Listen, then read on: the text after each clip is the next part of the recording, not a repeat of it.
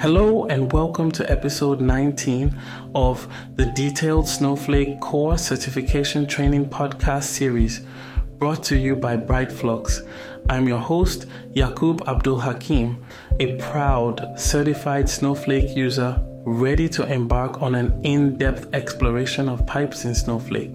Today, we're diving deep into one of the pivotal components that makes Snowflake such a powerful and dynamic data platform. Firstly, let's break down what pipes are in the context of Snowflake. Pipes are Snowflake objects designed to automate and simplify the process of ingesting streaming data into Snowflake data tables. They are an integral part of Snowflake's continuous data loading architecture, enabling real-time data processing and analytics. Understanding the architecture of pipes is crucial. At its core, a pipe consists of three main components: the copy statement, the file storage like Amazon S3, Google Cloud Storage or Azure Blob Storage, and a notification service that informs Snowflake when new files are available for loading. This interconnected system ensures efficient data transfer into Snowflake, minimizing latency and maximizing throughput. Let's delve into how to create a pipe in Snowflake. The process involves defining a copy statement that specifies how the data should be loaded into Snowflake tables from the file storage. This copy statement is then associated with a pipe object, which also needs to be associated with an external stage for file storage. A critical aspect of this setup is the notification service, which can be configured to trigger the pipe automatically when new data arrives in the storage location. It's important to understand how Snowflake processes these automated loads.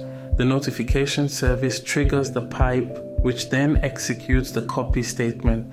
Snowflake optimizes this process, only loading data that hasn't been processed before, thus ensuring efficiency and minimizing redundant data transfer. Beyond setup and operation, managing pipes in Snowflake includes monitoring and troubleshooting. Snowflake offers various tools and views, such as the pipe usage history and copy history views, to track the performance and efficiency of your pipes. These can be invaluable in optimizing pipe configurations and resolving any issues that may arise. In wrapping up today's conversation, it's clear that mastering pipes in Snowflake is essential for anyone looking to harness the full potential of real-time data processing and analytics within Snowflake. Their ability to automate and streamline data ingestion makes them a cornerstone of effective data strategy.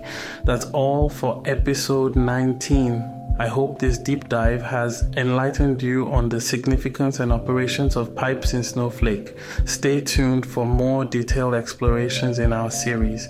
This is Yacoub Abdul-Hakim from Brightflux, signing off. Thank you for joining me today.